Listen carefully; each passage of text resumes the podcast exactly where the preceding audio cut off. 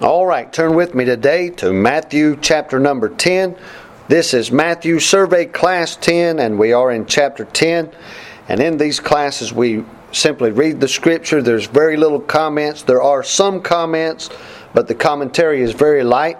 We're just familiarizing ourselves with the Scripture. We're going to try to do this for every book in the Bible. This is the first survey class that we've done in this manner. There are other types of survey classes. But in these survey classes, in this particular series, we're going through each book of the Bible. We did start in the book of Matthew. We're going to try to go through all the chapters of the Bible, all the books of the Bible, and familiarize ourselves with it with really very little commentary other than just the scripture itself. So let's get started today. Matthew chapter number 10, verse number 1. And when he had called unto him his twelve disciples, he gave them power against unclean spirits to cast them out, and to heal all manner of sickness and all manner of disease. Now, the names of the 12 apostles are these. Now, what he's going to do in chapter 10 is he's going to take these disciples, verse 1, and he is making them into apostles. And the word apostle means one that is sent, a sent one. And of course, these are, uh, they turn out to be in the book of Revelation. You understand they are the apostles of the Lamb, they are Christ's own personal apostles. They're not sent out by the church of Christ. They're not sent out by men. They're not ordained of men. They're chosen by Jesus Christ Himself in His earthly ministry and sent out by Him. And so in verse number one, he says they are 12 disciples and that's what everyone must be before if you before you can be sent you must be discipled before you can do the work you must be trained and that is what they were before Matthew chapter 10, they were disciples. In Matthew chapter 10, they are sent out to do a specific work. And then again, in the end of the Gospels, they are sent out into all the world to preach the gospel. And so we'll see some of those basic truths here in the chapter. You're first a disciple, and then you're sent to do the job that God called you to do.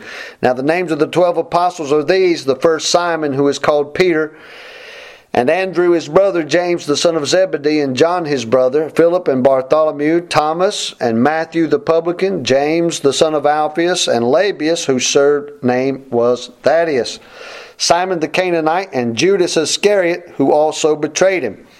These twelve Jesus sent forth. That is what the word apostle means one that is sent, or one that is sent forth to do a specific thing. And in this case, it is to preach the gospel, it is to, to preach the message or, or the preaching that God bid them to do. Simon the Canaanite and Judas Iscariot, who also betrayed him, these twelve Jesus sent forth and commanded them, saying, Go not into the way of the Gentiles, and into any city of the Samaritans enter ye not. See, in this case, they're not sent out to all the world, they're sent to the to the Jews, to the children of Israel. These twelve Jesus sent forth and commanded them, saying, Go not into the way of the Gentiles, and into any of the city of the Samaritans enter ye not, but go rather to the lost sheep of the house of Israel. Definitely a dispensational guideline. And as ye go, preach, saying, The kingdom of heaven is at hand. Heal the sick, cleanse, cleanse the lepers, raise the dead, cast out devils. Freely ye have received, freely give. Provide neither gold, nor silver, nor brass in your purses, nor scrip for your journey, neither two coats, neither shoes, nor yet staves, for the workman is worthy of his meat. And into whatsoever city or town ye shall enter, inquire who in it is worthy, and there abide till ye go thence. And when ye come into an house, salute it. And if the house be worthy, let your peace come upon it. But if it be not worthy, let your peace return to you. And whosoever shall not receive you, nor hear your words, when you depart out of that house or city, shake off the dust of your feet. Verily I say unto you, it shall be more tolerable for the land of Sodom and Gomorrah in the day of judgment than for that city. Now, this is a passage of scripture here we can make a little comment on, and that is basically to say that there are degrees of punishment. Now, it would be very bad to go to hell, be very bad to do that, but I believe that even in hell, there will be a degree of punishment. I believe it would be more tolerable for some people than it will be for others. It will be bad no matter what. There's no question of that. The Bible says that in hell there will be weeping and wailing and gnashing of teeth. Now, I don't want any part of that. But as, as the scripture says here, it says, The people that would not hear in the days of Sodom and Gomorrah, it'd be better for them than it would be to hear Christ's own disciples to preach and not believe that. Christ sent them personally to tell the gospel, to preach the gospel, the good news of the kingdom, and if they wouldn't receive it at the at the good hand of God, then these people would be in very much worse shape than the people of Sodom and Gomorrah. Verse 16 Behold, I send you forth as sheep in the midst of wolves. Be ye therefore wise as serpents and harmless as doves. Now, let me say this in verse 14 and 15 again that there is so much to learn about this subject, about uh, hell and the penalties of sin and the penalties of unbelief that are not only in this life but also in the life to come. You're going to have penalties in this life for unbelief, and certainly you'll have penalties uh, when this life is over. There will be penalties for unbelief. What's being said here is basically and simply that there is a degree of punishment, and you may suffer worse or less in this life, you may suffer worse or less in the life to come. I'm not giving a doctrinal statement about uh, what all that entails. I'm just telling you here that there is a degree of suffering and there is a degree of penalty. There is some that will be less bearable, there is some that will be more bearable. And that, the fact of that alone, is what's being said here in the passage. Verse number 16 Behold, I send you forth as sheep in the midst of wolves. Be therefore wise as serpents and harmless as doves. And I think in this case, maybe a little commentary is necessary. A snake usually has a pretty good understanding about when to fight and when to slither away, when to, uh, I guess, to survive to to fight another day. The snake gets cornered into a place where he can't get away, he'll strike and he'll retaliate or he'll defend himself. If you want to put it in terms that will be a little bit friendly to your, uh, friendlier to your own situation. You've got to know when to fight. You've got to know when it would be advantageous for you to stand your ground. And you certainly need to know when to live to fight another day. And whatever you do, whether you're standing up for right or whether you're standing up for yourselves, the Bible says to be harmless as dove. And I believe harm is a, is a very relative term.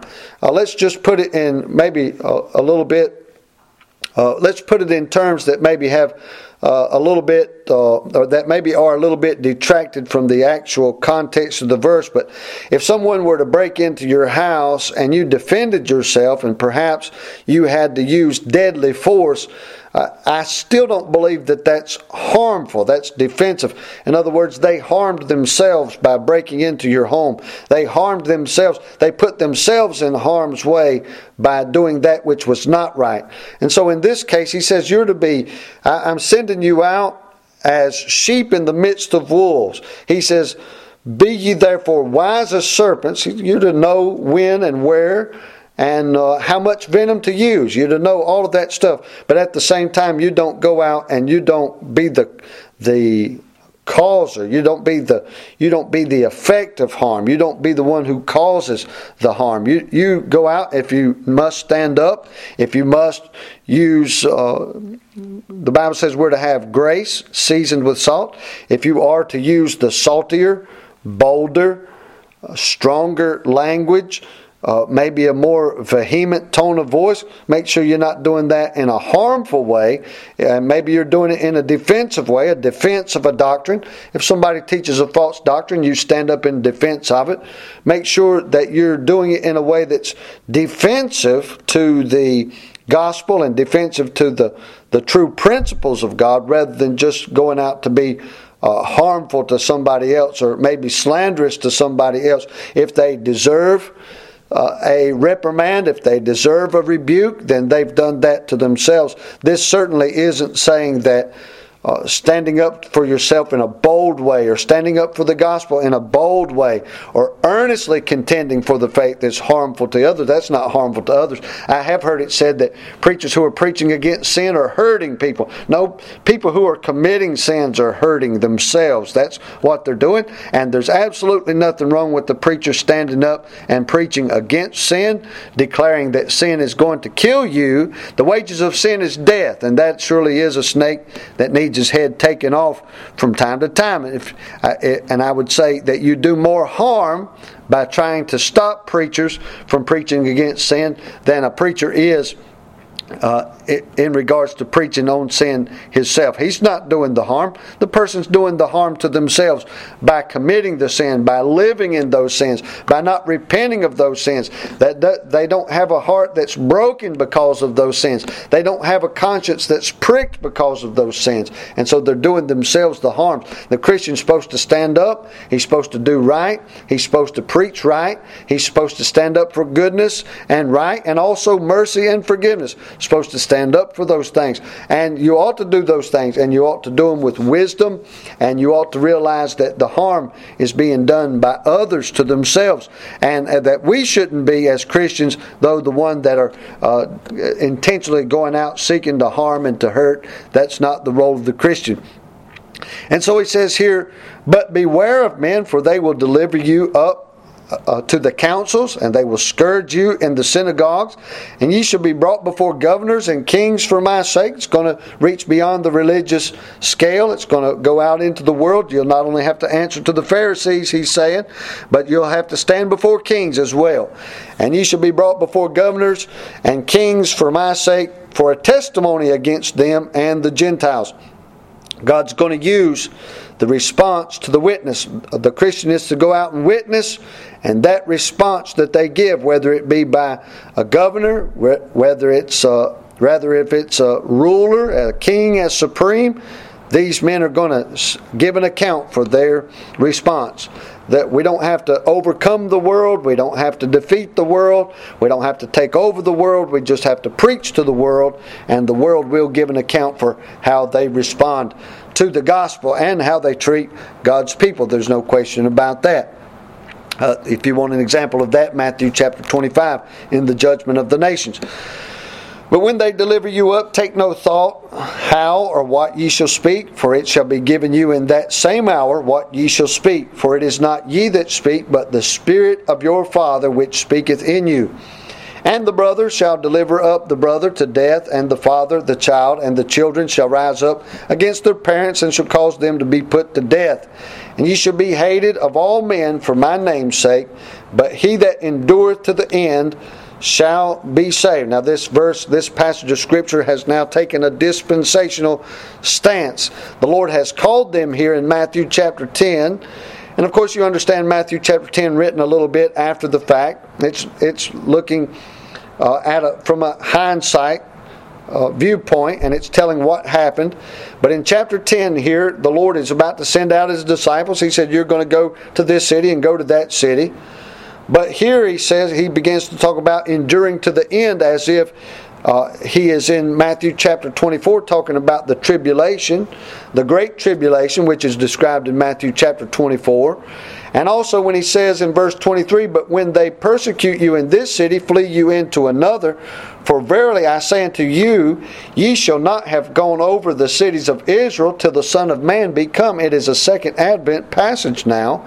And he's giving them this instruction as if it's going to take place right at this particular time. I'm sending you out. You're going to go throughout all the cities, and before you go through all the cities, I'm going to come. Well, that doesn't make sense unless it's viewed in a dispensational standpoint, as though his commandments for these 12 disciples are going to be fit for those and going to have effect for those who are given the commission to preach in the book of Revelation. That's absolutely true.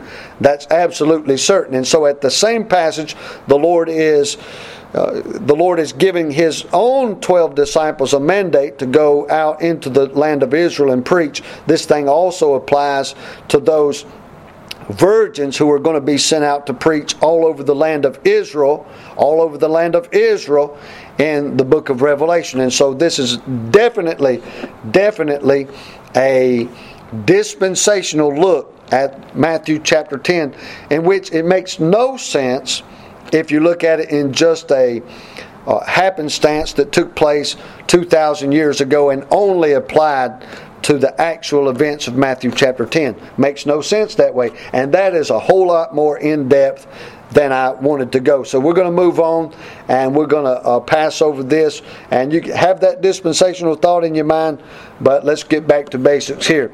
Verse number 24 The disciple is not above his master, nor the servant above his Lord. It is enough for the disciple that he be as his master, and the servant as his Lord. If they have called the master of the house, Jesus, Beelzebub, if they called Jesus Beelzebub, how much more shall they call them of his household? If they treated Jesus badly, if they talk bad about him, they're going to talk bad about you if you're one of their children, one of, one of Jesus' children, one of Jesus' servants, one of Jesus' preachers, one of Jesus' apostles. If you're one of the followers of the Lamb, you're going to be treated like the Lamb was treated. And many times that means to be sacrificial. Your life is going to be a sacrificial life. And it has an eternal benefit, just as your masters did. Verse number 26 Fear them not, therefore, for there is nothing covered that shall not be revealed, and hid that shall not be known. What I tell you in darkness, that speak ye in light, and what ye hear in the ear, that preach ye upon the housetops. And fear not them which kill the body, but are not able to kill the soul, but rather fear him which is able to destroy both soul and body in hell. Are not two sparrows sold for a farthing? And one of them shall not fall to the ground without your Father? But the very hairs of your head are all numbered. Fear ye not, therefore, ye are of more value than many sparrows. Whosoever therefore shall confess me before men, him will I confess also before my Father which is in heaven. But whosoever shall deny me before men, him will I also deny before my Father which is in heaven. Think not that I am come to send peace on earth.